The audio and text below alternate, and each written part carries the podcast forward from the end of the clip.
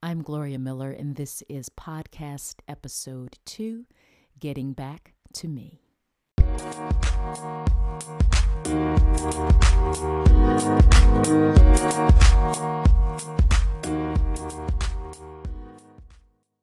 Last year, I started the exciting journey back to myself, and it's been an interesting journey so far. With my function singer work, I have been stepping into the shoes of so many other people Diana Ross, Tina Turner, Whitney Houston, and it seems I'm always trying to be what other people want me to be.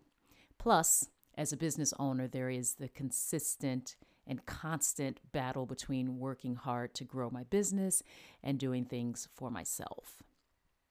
Well, in 2018, I decided that I was going to rediscover who I am as a singer, as a songwriter, and performer, which has led me to a bit of self awareness, made me face my past, and lit a creative fire.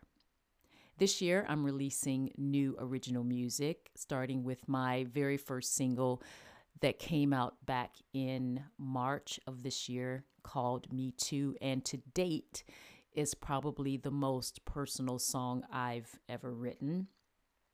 And now here we are in November, and I've released a total of five singles so far, with the fifth one dropping on the 25th of October. And each song has had such a unique vibe and feel for me. And it's been about 10 years between original releases. And as I have evolved, so has my music, and the evolution continues. With each song, I can see a little bit of the evolving happening. And I've got about three or four songs in the pipeline that I'm working on. So, yeah, the evolution continues.